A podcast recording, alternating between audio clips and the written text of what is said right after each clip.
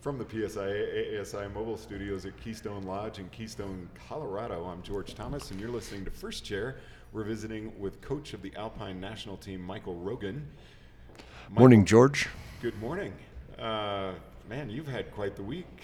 That, Saw you at uh, coaches training or coaches meeting last Sunday, and here it is, the end of fall conference. Yeah, it's been a, it's been a good long, uh, full week. There's been plenty of things going on, and uh, moving around a bunch, getting up to Arapahoe Basin and skiing, and back down here into Keystone and the Lodge at Keystone, and uh, and meeting indoors. And yeah, it's it's been a good full week. But you know, the energy is still high. Yeah, well, I mean, the things or are good. fake it well. No, no, no. Uh, but the you know the we're we're doing good things. There's you know there's there's lots of things on the radar that are that are designed and aimed to to help members and exam candidates and people with uh, people getting certified and, and educated and uh, the you know the board is meeting and uh, and Nick and the president's council and, and there's just lots of there's lots of people around that are that are really working hard for our membership. Well, in that in the coaches meeting, it was really fun to be a fly on the wall on that and just see some of the topics that you're working on.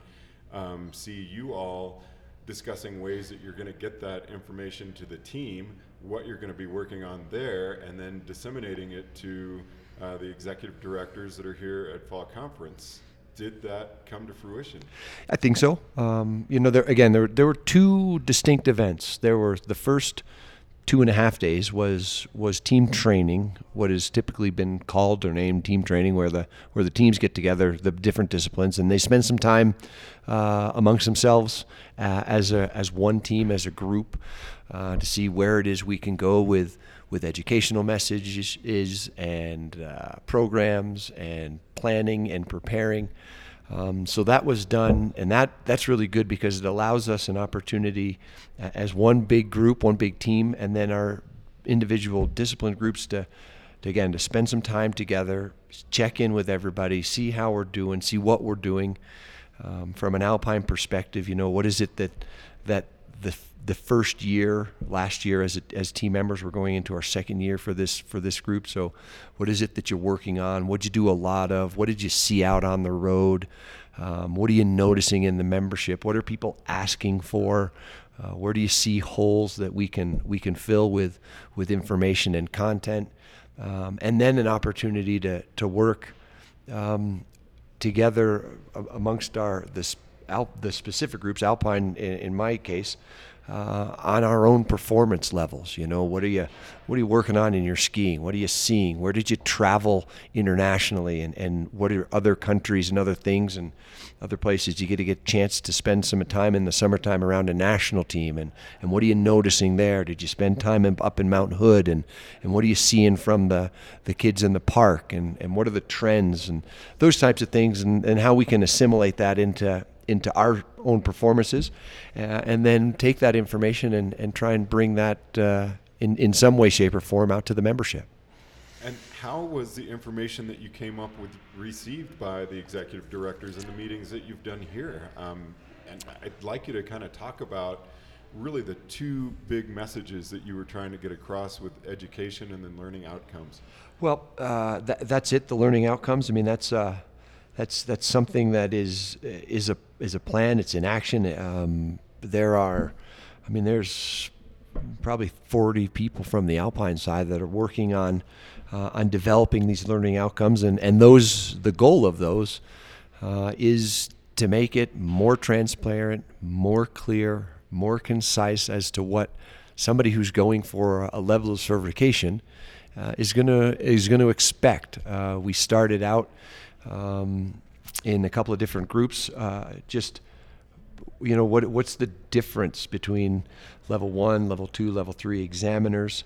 Let's fill in some of those. Let's make some of these learning outcomes, and those are, I think, the way kind of a way to paraphrase it is is there there are things that are very measurable, um, very trainable, um, very objective, not subjective. Um, and the, again, the goal is is so that the candidate or whoever's going for an exam, they can start to they can start to see. I mean, the information is there. We have that, but they can start to go, okay, this is what I'm going to be tested on, and it's really clear of what it is, potentially how it is, uh, and why it's important, and and take some of that uh, again that subjectivity out of the mix. I mean, we're dealing with human beings, and, and we're all people, so you can't you can't get rid of all of it. But what we can do is work our best to make sure that that that that subjectivity is not what rules the day, and and it, and it doesn't matter ultimately the goal of, of where you go to take the an exam or who your examiner may or may not be that those types of things shouldn't matter. The, the, the idea of of division hopping or examiner shopping um, you know four year exam uh, those things, I mean, that's that's a thing of the past, and and any of that hanging on to that thought process, man, we gotta we gotta shoot that right in between the eyes. this is almost making me think of like gymnastics or figure skating back in the '70s, where you had those judges. Yeah, there is no Russian judge here anymore. Yeah. and yet it's become much more. You've got to do this, this, this, and this. Yeah. So and Michael, are you thinking this might take some of the stress out of the exam experience for those who are going through it? I don't know, to be honest with you. I mean, look, a lot of the, if there's stress, that stress shouldn't be brought upon by the examiner. Look, it's an exam format but but the that's not our job. The examiner's job isn't to make it stressful. It's stressful enough getting your preparation checked. Um, you know, if you if you, it's good, it's interesting because if you watch the World Series at all, I mean, I think John Smoltz, one of the commentators, did an amazing job during the World Series about talking about stresses that, you know, uh, they might not get a run, but if the batter at, with two outs, if uh, if one of the teams could get a couple of more pitches out of that that pitcher that was coming in from the bullpen, it put a little bit of stress on them. Not today, but if they threw 10 extra pitches, that was 10 more pitches that they had to recover from tomorrow. So, so stress is an, an interesting thing, and um, it should it should bring about a little bit more, uh, hopefully, consistency, some more clarity, um, and it, and it should be eliminate some stress uh, that an examiner could or might try to put on but the just the environment is is it's stressful and, and how a candidate deals with that uh, I mean that's uh, that's that's kind of their own that's the, their own other hurdle uh, to hop over but interestingly enough I mean one of the things that came out this week was was Ellen uh, Ellen uh, Post uh, Foster and, and Rob Sogard that are working diligently on our new core concepts manual. Uh, they put in a chapter on uh, professional development and sports psychology. Uh, and in there, uh, Lester Keller uh, talks about and, and wrote about managing stress and managing exams. And it's wonderful. I mean, so um, to answer your question, will it change the stressful environment? I, I, don't know. I don't have that. In some regards, I, I, hope not. I mean, stress is a good thing. stress provides a, a, motivation for performance. Um, the ability to control that stress, uh, that's a, that's a that's a different question. So, but hopefully, the goal to answer yours is, is that that stress won't be coming from the examiner. Yeah, the situation is stressful. Uh, yeah, the candidate can put the, their own amount of stress. I mean, how people react to that is uh, is a little bit different. Um, but we got to recognize that every student that comes to a lesson, they're dealing with those same stresses. You know, I mean, uh, you, you show up as a, as a first time skier and uh, you show up in, in, in a family or in a group or by yourself and you're in a group lesson and you don't know people and, and somebody gets it or you do and they don't or they do and you don't. I mean, all of those stresses, they, they happen. That's a, that's a part of life. But uh, hopefully it won't come from, from the examiner or the process side of things. Now, learning outcomes, is that also going to apply to us as instructors with our students? Yeah, I, I think uh, uh, yes. The you know being able to being able to to look at and uh, just the idea, just the idea of making a really clear, concise outcome for the for the learning segment, and then making it measurable, um, making it uh, making it concise, thorough, transparent. uh, with a clear pathway of, of how to get to that outcome, I think is, I think it's a, it's a good thing. It's a good process, no matter what comes out of this. Um, getting the, the leadership from divisions, getting uh, education directors, getting chief examiners in a room together that says, "Hey, let's let's look at this concept and, and let's see if we can't find some value in it and move forward with it and implement this these ideas of these learning outcomes together as a nation."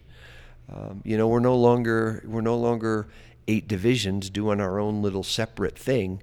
Um, things are starting to become more and more and more consistent and more and more concise and hopefully more clear and more transparent so that so that when it comes to exams um, you know it, it, you're providing an opportunity for people to perform at their best and and nothing nothing from the process or nothing from the the examining side gets in that way. If, if there's a, if somebody puts a hurdle up, it's going to be the, the candidate putting their own hurdle up, and, that, and that's what training's for. And that, I mean, the, the exams are tough; they're not easy. You know, you got to be prepared. Why? Because it's a there's a standard, and there's a national standards, and there's an organizational tie to that. And if it's if you're just left to your own accord, uh, you know, it, it starts to well, I'm going to say it. It starts to not mean much, but and and that's not what we want. Our organization PSIA, ASI, and, and those certifications need to mean something.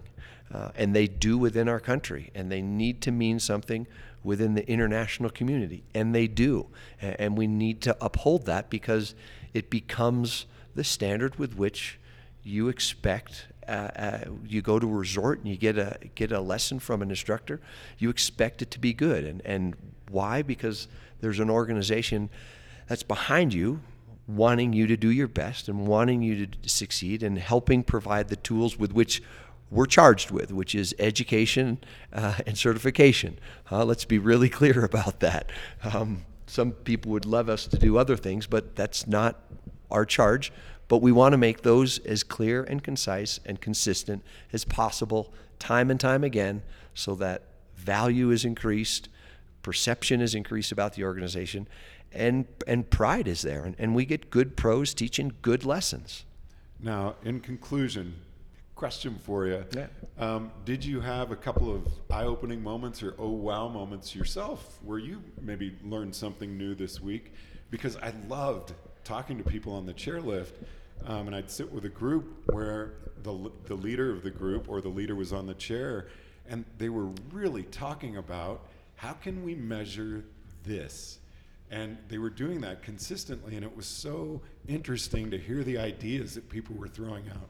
Well, the the group that uh, that I was a part of, that uh, that Jonathan Ballou and, and Matt Boyd uh, managed here in, at Fall Conference for the last couple of days, uh, we looked at, at what it what it would look like. What's the difference between a, a level three instructor and an examiner? Um, and it was interesting because you, we often think about starting things from the from the bottom and, and working up. And, and in this case, Jonathan and, and Matt asked us to start at the top and, and kind of work our way down. And um, to take the first step from, from an examiner point of view, what does an examiner look like? Uh, I think it shows that the organization is concerned and, and, and wants to respond um, to. Uh, you know, I mean, those past historical stories of finding an examiner who was kind of out on their own and did their own thing, and um, it, that's just not that's not what we're about. It, it, the divisions support that. Um, so to start it from the top, where they're where as a group we're looking in the mirror because this group are all again education directors, VPs of education, examiners, chief examiners, um, and they're saying let me look in the mirror first, make sure that we get this right. Um, and if we can get this right, then we can we can get the other ones uh, from the candidate point of view. We can get those. Uh, we can definitely get those right. But the first step isn't going to be about us trying to change them. It's going to be about us trying to change us. Uh, and I think that was that's refreshing. I think it's um, I was going to say, I can't think of a better person than Jonathan Ballou, and I'm not surprised at all. Because Yeah. if there's anybody who is always trying to perfect something, it's Jonathan. Yeah, yeah, and and the whole group was was really in it. It was, it was. It's a short amount of time and it's a lot of work, but but again, for that group to say, look, we're going to start looking in the mirror, and we're gonna we're gonna evaluate what we see in the mirror first.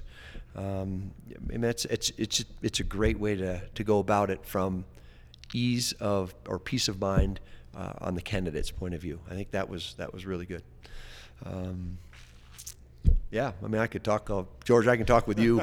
I can talk with you for a long time about uh, about a lot of things and about nothing. So I can ramble, but uh, but it's been a good week. A good week. That's Yeah. what I wanted to hear. It's been a good week. We uh, we have some plans. We had the, the Alpine team and the other teams, um, and and our national teams. We had a couple of days together.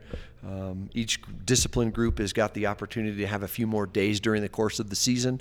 Um, so that's different than we've done in the past. I think this is it's noteworthy, which is why I continue to to ramble on. Um, but uh, we had two and a half days here in Keystone. We're going to have another two days of training um, before the the Masters Academy, which is the large event in, in the Eastern Division. Um, the people that are able to work the Masters Academy from the Alpine team side, we're going to get together and, and perpetuate these conversations. We're going to do that again uh, after another large event is uh, is an event in Vail at the Logan Academy, the Logan family, um, which are huge supporters uh, of PSIA and their ASI. They're gonna we're gonna have a couple of days um, post Logan Academy. Uh, for to do another couple of days of training to continue to to keep the ball moving at the speed that we want it to, from from our point of view and from some of our projects, and then we're going to do this again uh, at Crystal Mountain. Uh, the you know the Pacific Northwest has has been gracious to host us in in Crystal Mountain, so that's going to be after that event. Uh, that's going to be a lot of fun to get people together again.